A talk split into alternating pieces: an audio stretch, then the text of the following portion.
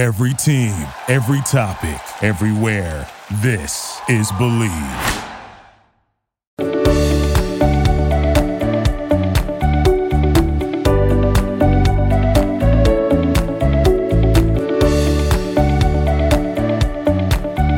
Hello, what's up, y'all, and welcome back into another episode of Bleav in the ATP Tour. I'm your host, Jacob Sersosimo, and today you're listening on the Bleav Network. It's a very exciting time in tennis because everything seems to be happening right now. The U.S. Open is just a few weeks away, and leading up to the U.S. Open is the hard court swing here in North America. So, a couple weeks ago, Atlanta, Los Cabos, and then this last week it was Toronto. Now they're moving into Cincinnati, which is the Western and Southern Open, which is one of the more popular lead up tournaments to the U.S. Open, if not the most popular lead up tournament into the U.S. Open. With that being said, who knows how long that's actually going to be in Cincinnati? There's been a hashtag forever, Cincy Tennis, Cincy Tennis, Cincy Tennis.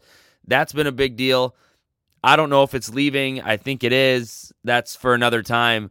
But tennis is in Cincinnati. It could go to West or Winston Salem if players want to go. Otherwise, it'll be in New York in a week, and the thing get kicks off here in a few weeks. So, very exciting time in tennis, as in my eyes, the greatest Grand Slam of the year is happening here in a few weeks, and players are preparing for it, getting ready for it, and they're all in America right now, getting ready to play in New York City at the U.S. Open. With that being said, we got to go to Canada for the last week and some change as Toronto had a tournament for the men and for the women.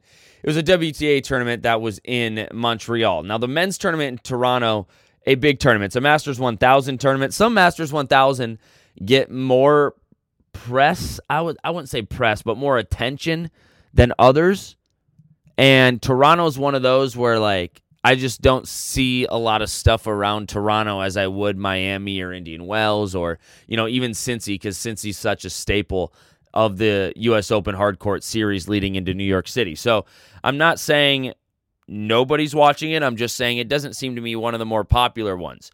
Also, on the flip side of that, though, it doesn't really matter because you're still getting a thousand points if you win. So, like, to the players, does it really matter if there's not if it's not as many eyes on it on TV? Probably not what also I watched it on TV because it was on Bally a bunch and it was on Tennis Channel a bunch over last week. So that's just a weird opinion I have about Toronto. Um, probably has something to do with it being in Canada. Once you get to the United States, I feel like there's a lot more eyes on it. Uh, that's just how sport hungry people Americans are in general. Uh, but nevertheless, Toronto's a great tournament, and we're gonna jump right into it right now. Big names in this draw. Big, big names in this draw. Carlos Alcaraz at the very top as the one seed. The two seed is Daniil Medvedev. I mean, there are dogs in this draw on the men's side. Well, I guess there's only men at this tournament, so that's kind of a moot point. But it's Alcaraz, it's Medvedev, it's Ruud, it's Tsitsipas, Rune, it's Rublev, it's Sinner, it's uh, Taylor Fritz, Tiafoe. FAA is wrapping up the top 10. But as you go down further and further and further, there's huge names in this tournament. That's what you're going to get when it's a Masters 1000 tournament, especially leading into the U.S. Open. All these players trying to get a feel for things. Carlos Alcaraz seems to be cruising through this tournament until the quarterfinals when he runs into Tommy Paul. For being the top seed at this tournament, Alcaraz kind of had a tough draw. He goes, he gets a bye, and then he plays Ben Shelton, beats him in straight sets. Then he plays Hubie Hurkacz, beats him in three sets. Uh, big win for Alcaraz. He was very excited after that win, it seemed. Uh, but he won that one in a third set tiebreaker. And then he plays into Tommy Paul. Tommy Paul beats Carlos Alcaraz an enormous win for Tommy Paul to beat the number one player in the world, the top seed here at this tournament, especially leading into the U.S. Open. Tommy Paul's kind of been hit or miss as of the last few months. So for him to come in here and beat Carlos Alcaraz in Toronto was amazing. Gael Monfils starting to get a little feel for the game a little bit more. Beats Eubanks in the first round, beats Tsitsipas, goes on to play Jannik Sinner in the semifinal, or sorry, in the quarterfinals. That is Alex de Minaur. I, I got to talk a lot more about him because the way that he's been playing has been phenomenal. He makes the final in Los Cabos where he loses to Stefano Tsitsipas, and then he makes the final again here in Toronto. On his way to the final, he beats Taylor Fritz, he beats Daniil Medvedev, and then he meets Davidovich Fokina. Davidovich, Davidovich Fokina, another guy with a great tournament at uh, at Toronto. He makes it all the way to the semifinals. Just a deep run for uh, it's ADF is what they call him, Alejandro Davidovich Fokina. If you don't know who that is or what he looks like, look for a guy with a man bun on the on the court. I believe he's a Spaniard. And he's got a unique game that is fun to watch. So if you want to look for him on the court, you'll find him because he's rapidly going up the ranks. 24 years old, ranked number 23 in the world. Entertaining to watch, makes it all the way to the semifinals here in Toronto. But Tommy Paul loses to Jannik Sinner. Jannik Sinner has such a quiet tournament, I feel like, even though he has to go through Matteo Berrettini, he has to go through Andy Murray, he has to go through Gael Monfils, then he has to go through Tommy Paul. And then in the final, he does beat Alex de Minaur in the final in straight set 6 4 6 1 with his first ever Masters 1000 tournament title. First of many, I would think, is coming his way. And he wins that one for his eighth career title on tour since 2020. So uh, that's when he got won his first one at Sofia on a hard court. And the last four years, in about four years, he's won eight titles. Great 2021 season. Now 2023, he's having a really good season as well. He's won Montpellier this year and this Masters 1000 that is in Canada.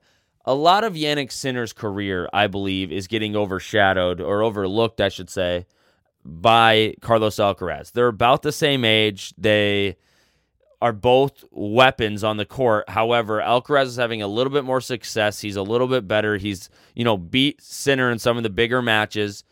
But that doesn't take away from how good at tennis Jannik Sinner is. I remember watching him in 2019 at the US Open when he was just emerging onto the tour and thinking, this kid's super young, but he is really, really, really good at tennis. And that is what's happening right now, is we're seeing that kind of come to fruition. And I think he's just he can't get over this hump, right? This hump of being really, really elite because at some of these tournaments he runs into Carlos Alcaraz, he runs into Djokovic, he runs into Rafa Nadal. That's he just hasn't been able to get over that hump yet um, and be you know elite. And I think getting a Masters 1000 tournament under his belt. You remember Alcaraz did that first when he won Miami, and then he went on to win the U.S. Open.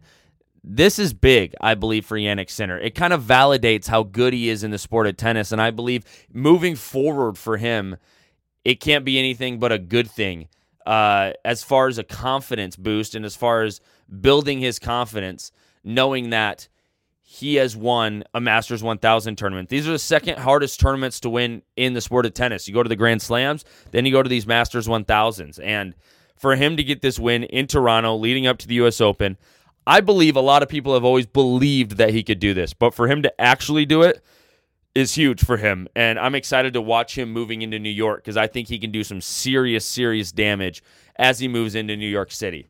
Let's head to the women's side. We are going to Montreal for this one. This is another 1,000 tournament. And a lot of good women play in this tournament. It's a, it's a popular tournament because it's the same as Toronto. It's just in Montreal. Why it's not in the same place that is yet to be determined. That is yet to be discovered, I should say, by me. I haven't figured that out yet. But everyone seems to be in this tournament from the women's side. Iga Swiatek at the top of the bracket. Uh, Danimal, Danielle Collins. Um, it's Jessica Pegula, Coco Gauff uh, Sloane Steven, Elena Rybakina, you got Kvitova, Bencic, everybody's in this tournament. In the quarterfinals, the biggest news is Jessica Pegula is playing Coco Gauff again late in the tournament, and Jessica Pegula wins this one in three sets, 7 5 in the fifth set. So Pegula goes on to the semifinal. Iga Swiatek, she wins in the quarterfinals, or yeah, in the quarterfinals to make it to the semifinal.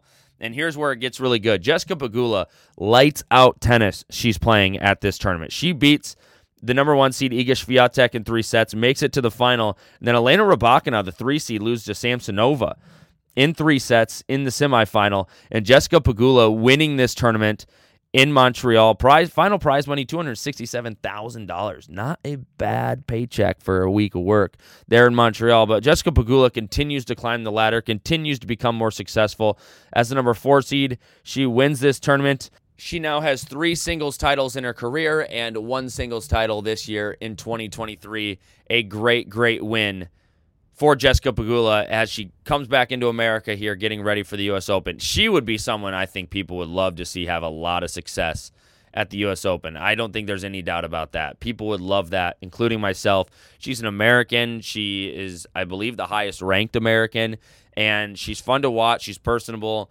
Uh, she's really, really good at tennis, and I think people could get on board with what Jessie Pegula could do here at the U.S. Open. Cincy is next. We are going to talk about Cincy just a little bit. This is an exciting tournament. It's over the next week and some change, uh, the 13th through the 20th. It is just one week, actually.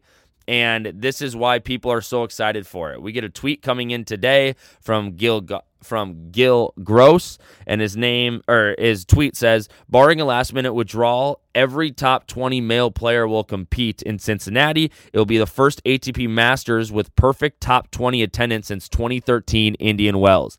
Let's go. This is exciting for the tour. It means everybody's healthy and it means everybody wants to play. Now, will a lot of these people go to Winston-Salem? I don't think so. I think a lot of them will play in this tournament. When they're done from this tournament, they will head to New York City to get ready for the U.S. Open. But this is going to be a really good benchmark for the U.S. Open. Now, will players like Djokovic and some of those guys really care if they lose in this tournament? I mean, yeah, they're going to care because they're competitors and want to win.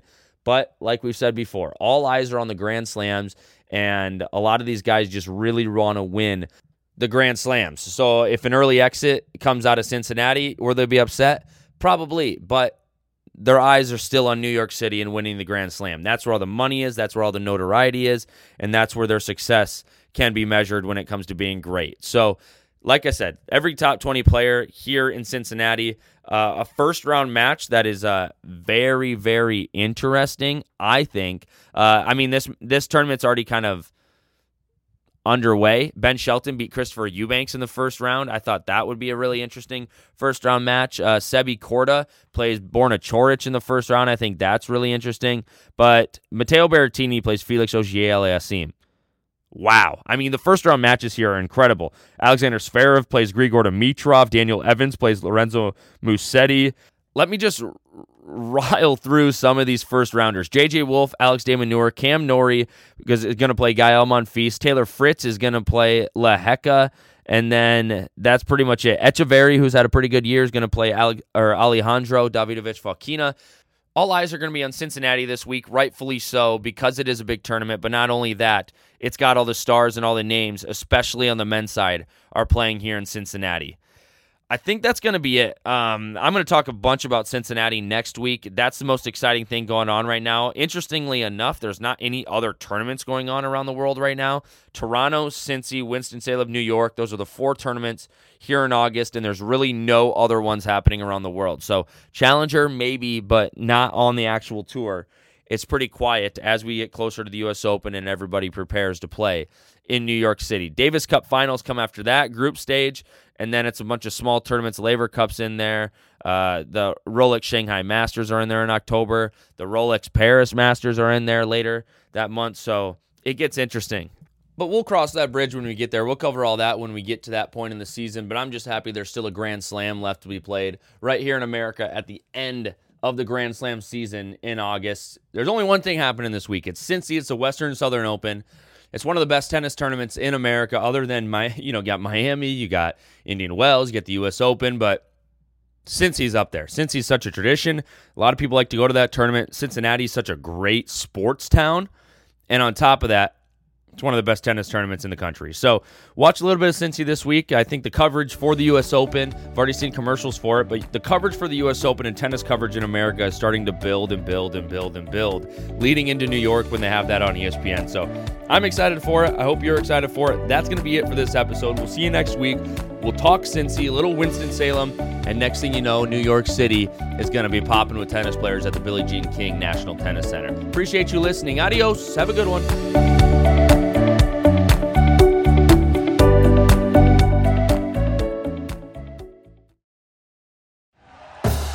Thank you for listening to Bleav. You can show support to your host by subscribing to the show and giving us a five star rating on your preferred platform.